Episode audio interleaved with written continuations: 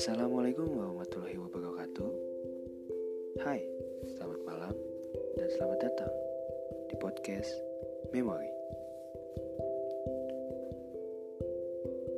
Kali ini gue akan ngebahas suatu minuman legendaris yang populer di kalangan anak zaman 80-an dan 90-an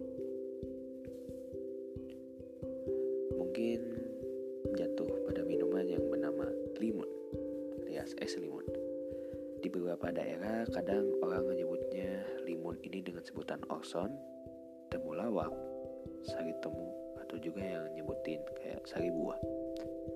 Meski terlihat secara sekilas, tapi sebenarnya antara limun dan orson dan temulawak itu memiliki perbedaan.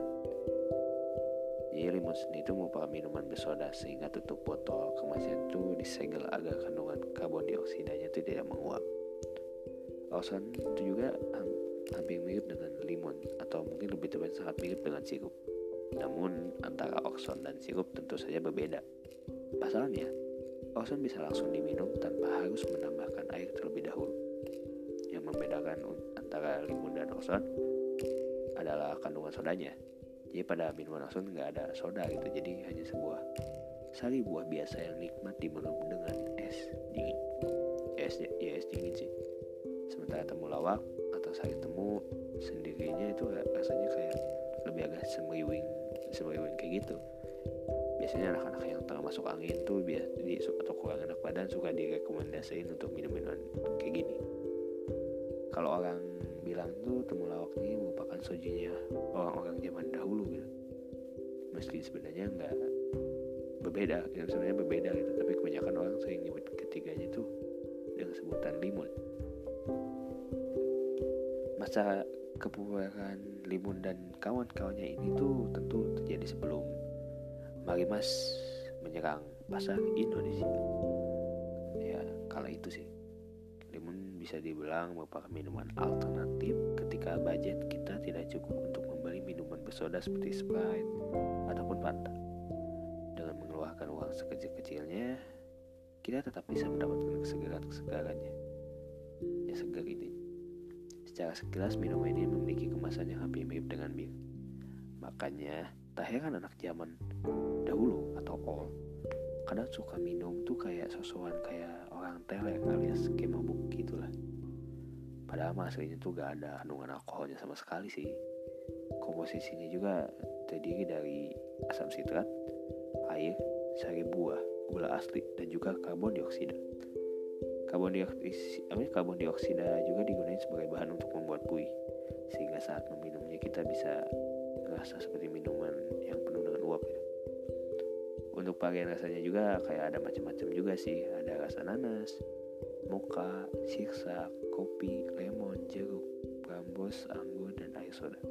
Saya sendiri juga atau gua sendiri sangat suka sama limun rasa jeruk. Ini rasa terfavorit ya kayak menurut gua sih segerin itu kayak biasa banget dan bikin lagi pengen minum lagi lagi lagi dan lagi. Dan lagi. Dan lagi. Ya pokoknya kayak gitu. Dulu harga satu botol limon tuh dibanderol dengan harga 300 rupiah. Dan jika lo atau kalian semua berminat buat bawa pulang botolnya maka lo harus mengeluarkan eh maka kalian harus mengeluarkan uang sebesar 500 rupiah. Tapi perlu diingat harga segitu tuh berlaku untuk 20 tahun yang lalu. Ya ketika lu atau semua masih duduk di bangku SD untuk saat ini gue gak tahu pasti sih harga pastinya berapa karena udah belasan tahun juga gak pernah minum lagi. Namun gue udah cek tadi di toko online tuh kayak gak uh, berarti tujuh ribu satu botol tuh sampai 20 ribuan lah. Di zamannya ini kalau di zaman pada masanya itu minuman ini biasanya dijual di tapi sekolah gue gak punya kantin jadi kita ganti ke toko toko atau warung-warung kecil. Gue masih ingat sih sensasi minuman itu setelah selesai olahraga. Jadi pas capek-capeknya pas haus-hausnya pas panas-panasnya minum es limun langsung segar. Sumpah yes. kayak ada di tenggorokan tuh ya karena ada minuman yang lain gitu sebenarnya minuman ini ditambah es batu atau enggak juga menurut gue tetap aja segar namun kalau diminum dengan es batu maka kesegarannya akan berkali-kali lipat ganda pokoknya kalau di sekolah gue dulu e, ibu warung gitu ya sudah kayak nyiapin es batu secara gratis gitu. Jadi bisa diambil sesuai kebutuhan gue juga sih. Lalu tiap kamu beli minuman limun ini kan dituang di dalam plastik gitu ya dengan sedotan dan dimulai dengan es batu ya kayak biasa aja sih sungguh pada waktu itu tuh kayak gak ada bisa nanding kesegaran hakiki gitu. Dari minuman yang kayak gini. Terus juga tiap menjelang hari raya, hari raya lebaran, es limun bisa jadiin sebuah pertanda. Kalau ada rumah yang nyediain botol limun di rumahnya sebagai suguhan, maka sudah bisa dipastikan si tuan rumah itu akan masuk dalam kategori tujuh orang paling kaya di kampung versi on the spot tahun lalu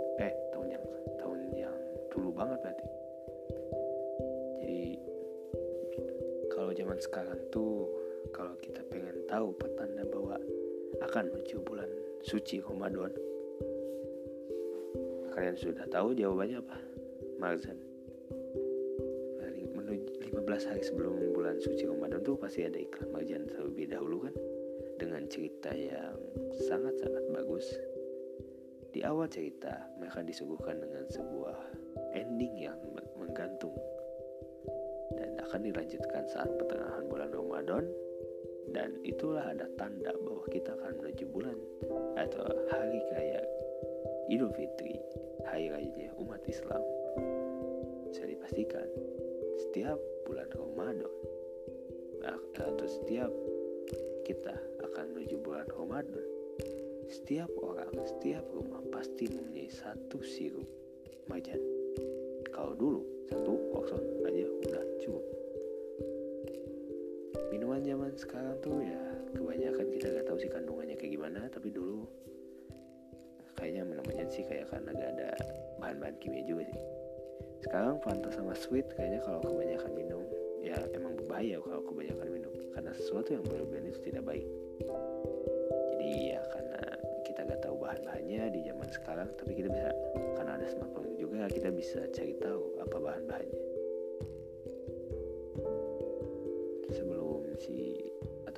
Marisa menyerang tuh emang dulu lagi booming booming booming booming juga sih kayak es limun, es limun, oxon, temulawak itu lagi rame banget. Nah muncullah sebuah tuh kemasan yang sangat efisien dan mudah dituang.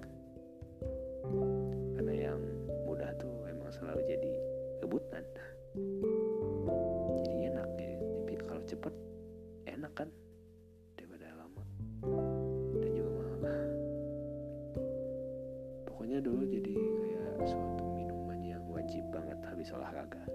habis capek-capekan lah. Kayak segar banget pokoknya. Dan juga kalau dulu tuh pokoknya mah senang aja sih. Bisa dapat minuman kayak gitu kan karena ya uang jajan tidak cukup mungkin. Pas gue SD emang udah ada marimas juga sih jadi kayak udah terlupakan Noxon tuh. Marimas rasa jambu marimas rasa strawberry ada pop ice pop ice sih.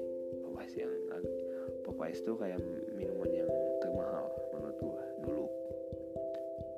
Dan yang paling mudah didapat marimas kalau gak bintang sobo yang di cup. Ya mungkin anak-anak tahun 2000-an juga udah pada tahu lah bintang sobo apa ya. Dan juga ya paling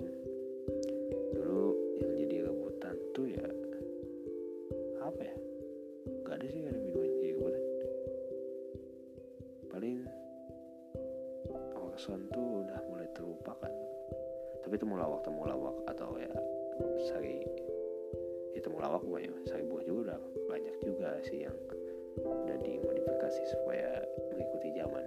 Dan banyak juga di toko-toko besar juga temulawak koson ya kayak gitulah banyak pokoknya. Jadi kita bisa mengenang masa lalu gitu.